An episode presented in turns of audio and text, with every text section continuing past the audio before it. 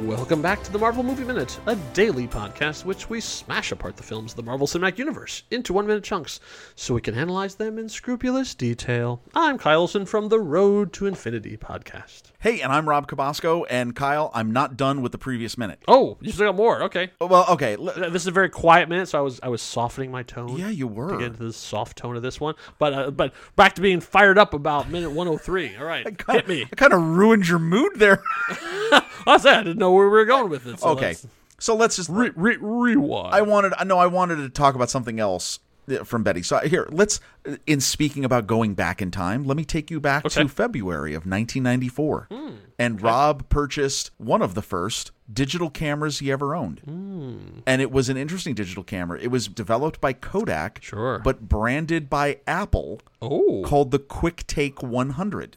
okay. I have not heard of this. one that looked like uh, Luke's binoculars from Star Wars. it was ridiculous, right?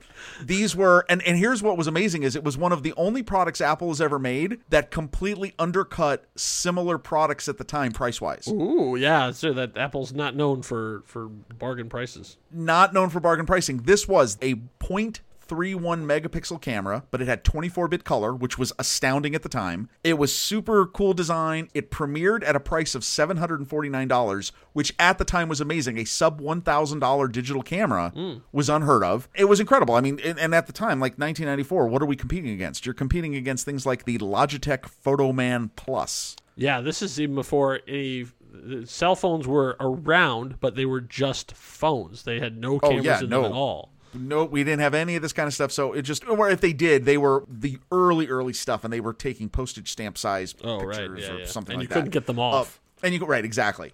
And so like this, you had to have a serial cable. You had to plug it into your Mac. There was no view screen on it.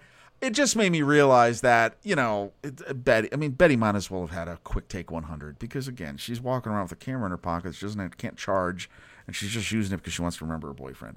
That's that's all I got from this. The minute begins with her looking up from the dead camera. She- It made she's me think still, of the she's dead still, camera. uh, you know, in at, at, apparently either in Battery Park or in Liberty Island. We're not exactly 100 percent sure, but somewhere in New York, she's looking off a middle distance, thinking, "I wonder if I'll get to do a sequel." The answer is no, no, you Again, won't. We don't know. We'll see. But anyway, I digress. You- I love your optimism. What, but- what I, am going to be very optimistic for Betty. What's uh? So what minute are we on? What is this? What what is Uh, that? oh, this is minute 104 Wow. of a little film called The Incredible Hulk from 2008, directed by one Louis Leterrier. Uh, and so this is a very quiet minute. So everything is very sedate and calm as we're sort of winding down from all the action we've had. There's there's no punchy punchy in this, no shooty shooty. No. Uh, this is all quiet contemplation. So uh, we, we go right from uh, Bay looking out over the water, uh, but the water she's looking at transitions to a river, and that river is in Canada. What? They went all the way to Canada? Man, that must have been like crossing the street because they shot in Canada. But no, actually, this is Bella Coola, British Columbia. So from from where they were, so New York is on is on the, the east coast of the United States. For those of you who are listening internationally and don't know the geography, uh, and so Bella Coola is on the west coast of Canada. So all the other sides. Now, when I say the west coast, I don't want you to be thinking about uh, sunshine and surfboards. Uh, this is the west coast of Canada, which is much more like Seattle kind of weather. You know, this, this is pretty frontiery. Uh, so the town of Bella Coola has a population of 149 people. Wow. Yes, the entire region has a population of, of about 2,000. So if you were looking to get lost in Canada, Bella Coola is a pretty good place to go. Ah, clearly.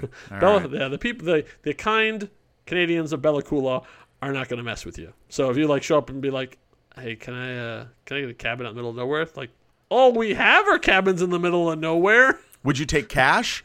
That's all we take is cash. what That's all we do you take. mean? What else is there? Or or skins if you Oh, have that's them. right. Yes. We'll Yes. take pelts, but I'm kidding, Canada. You know I love you. yeah. No. Exactly. uh, we we see uh, we, we assume it's Bruce. Uh, he's out jogging, as he was in the beginning. It's almost like it's paralleling the opening of the movie because Right. Bruce is out jogging. He's wearing a lot more clothes than he was in the favela, but you know he's out there. So watch it, and it's, it's a long helicopter shot. And why is it a long helicopter shot? Because it's the final helicopter shot. So it really is gorgeous, though. I mean, that's it's going through over the uh, Canadian landscape. uh, going through, as as as it comes up over the the line of trees, we see a little cabin with smoke coming out of it. So we know as he's running to that. It's really a beautiful shot. I mean, just the whole thing. It really is. It's nice that Canada gets to be Canada. You know, Canada has been so many things. It's been Brazil. It's been New York. Uh, but now finally, it's good. It's been Virginia, but now Canada gets to be Canada. Oh, Canada! Way to go. You know, the great thing of just seeing wilderness, guy running, Mm-hmm. and exactly understanding where he's running to and being in awe of just the landscape. Yeah. Beaut- just beautifully shot. This movie has got some amazing photography done by Helicopter Bravo. Yeah. So uh, are we thinking? Okay, so Bruce is out doing what he only does. He's trying to stay fit, you know, because he has to run from everybody. But no, it turns out it wasn't. He was running back from the post office because as he sits down and pours himself a little cup of tea, uh, he got a package. Where's that package from? It's from the Milburn Pawn Shop in Ashwood, North Carolina, or as my wife hates that I say, North Kakalaki. Oh, jeez. She went to college out there, and she's like, "No one calls it Nof Kakalaki." I'm like, "No, it's seriously, it's Nof Kakalaki." Oh, boy. By the end of this podcast, will I still be married? I don't know. I, The good news is she doesn't listen to my podcast. made it this far. It'll be fine. So the uh, on the outside envelope is dressed. It's addressed to an homage. That's Yes. right. The name on it is David B. Once again, uh, probably our final nod to the 70s series where he was David Banner instead of Bruce Banner. If you want to find out why, go listen to the rest of this show because we talked about it plenty uh, very early on in the show. Um, so he opens up, and of course, what's in the package? What's in the box, Rob? What's in the box? It's a poorly packaged necklace. Wait, okay, so I have several problems here. Okay, wait. Let's just think of the fact that he got her necklace back. Oh, now rant. Okay, I mean, yeah, I, I don't want to take anything away from that. It's great that he got the necklace back. First of all, it's this little tiny box, right? And as we zoomed in on this, okay, I mean, a, a little copious, uh, some faux pas in the formatting. We don't have a, a, a sending zip code, which a little bit, I have a little bit of problem with that. Hey, uh, return addresses are for losers. Well, no, whatever. Well, they're it's gonna go and it's gonna be gone. It's out of my mandated life. by law for international mail. Number two, let me also note something to you. This is a small package. This small package is international mail. It is being mailed from the United States of America to Canada. Yeah, I and wondered about the one stamp. It only has one first class stamp on it. No, that doesn't make any sense. There's no way it would have gotten there. yeah.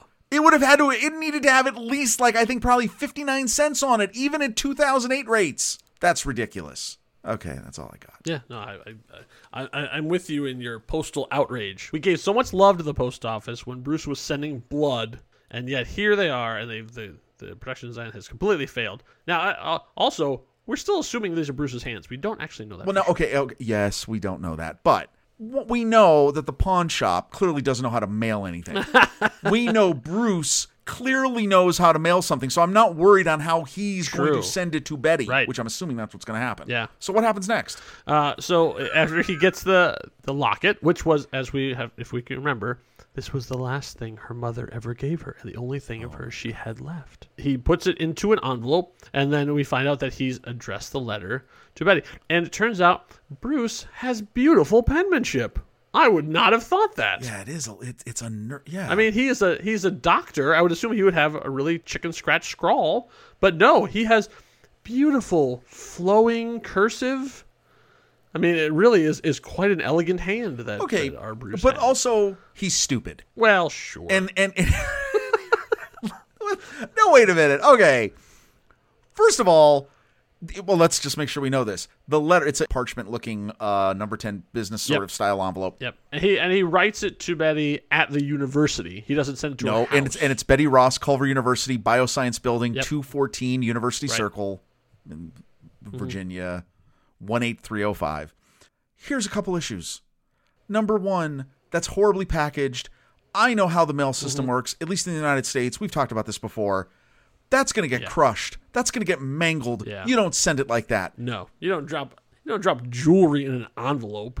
Come on, man. hey but here's an idea you're in contact with the pawn shop why don't you just have the pawn shop send the necklace directly to her No, because it has to come from him. No, it doesn't. He said he would get it back. No. He's gonna get it back. If she, if a, bo- if a little box from the pawn shop showed up to Betty and she opened it and it was the necklace, she'd know. You are absolutely right. And also the fact that this letter is going to show up with a Canadian postmark on it. Yes, To be like, oh, well, that narrows it down to not this country. this makes no sense. Why would you do this? Do you think this was another insert? But but- okay, but here's here's why my mind is Because blown. they shot the whole thing without showing Edward Norton. ah, could have been those could have been stand in hand. ah, interesting. Follows along with the last But minute. here's the part that I don't get is you didn't even have to do any of this. You know what you could have done? You could have cut the scene with her and the stupid camera. if you were already going to cut the scene with her and Leonard, Yeah. all you had to do was show her in her office getting the necklace from the pawn shop. oh, That's all you had to dude. do. And then her holding a necklace and smiling. And then you, You- transition to Bruce running along on the Isn't that a Rob. much better exit for Betty? My God, Rob, you've done it again. Come on, people. Rob fixes movies, ladies and gentlemen. I need a sound of like a of a drill when we talk about fixing movies. No, it actually bugged me. This actually bugs me. no, you're you are absolutely right. That is that is an elegant way of taking these two scenes, which are kind of randomy. They're they're the nicey Right? nicey scenes, but at the same time, I- uh, are they really necessary? No, and especially when you very simply could have made it so much better. Yeah, that, that's you're absolutely true. Absolutely true. What else is on? what else is on the table? Does he, has he Uh, got let's, bru- I'll bru- say that because because the minute ends actually on the envelope. yeah, that's it. So that's, there's really nothing else there. There's his there's his his battered teapot. There's a, a book whose cover I couldn't make out. I think he has the the f- the book of flowers from before. oh, maybe. Yeah, he got a new co- he got a new copy of You it. got a new copy? Yep. And you saw the matches, right? Now there's a little story on those. Oh, okay. So there is a little tiny box. It says Redbird. Is it about a is it about a little match girl who was trying to sell matches? Yeah. Oh, that's such a beautiful. know. That's hidden. You know, that's hidden on the Little Mermaid DVD. You can also buy it on. I don't even want to get into that. Let's not talk about that. That movie makes me cry all the time. Uh-huh. Little Match Girl. It's a it's a short Disney mo- anyway. Yeah. So Redbird. This is a box of Redbird Strike Anywhere matches. Hmm. And what's interesting is one a g- Strike Anywhere. So they're obviously durable matches, perfectly suited for people who are outdoors Yeah. doing outdoorsy things. But when you search for them, they tend to only show up in Canadian stores. This is something that they obviously procured. Again, they're in Canada, so Sure. easy to do, Right. but also perfectly fits the situation. And once again, as we near the end of this, Yes. kudos to the prop masters. That's right. Prop masters and production design. Excellent job. Yeah. Excellent. There you go. So yeah, so on this, so on that very quiet moment, that's that's where our minute comes to an end. There's no deleted scenes. There's this. This is this is what it is. Not a whole lot else to talk about. Some person wh- who eats fruit And drinks tea and has a necklace. and jogs. And his name David. We don't know a David in this movie. Yeah, I know. Who could this be? Who could? Who is this mysterious David B? Well, you're gonna have to tune into minute 105 to find out. Uh, in the meantime, if you want to speculate about David B's identity, you can do so over on Discord. We have our own dedicated channel, so you can hop in and, and it's just we announce all of our issues and uh, have all sorts of movie discussions, and it's free. Uh, so come find us at nextreel.com slash discord. So thank you all for listening. Uh, we'll be back here for minute 105 as we uh, bring this bird in for a landing. I uh, hope you had a smashing good time. Until next time, true believers. Bye.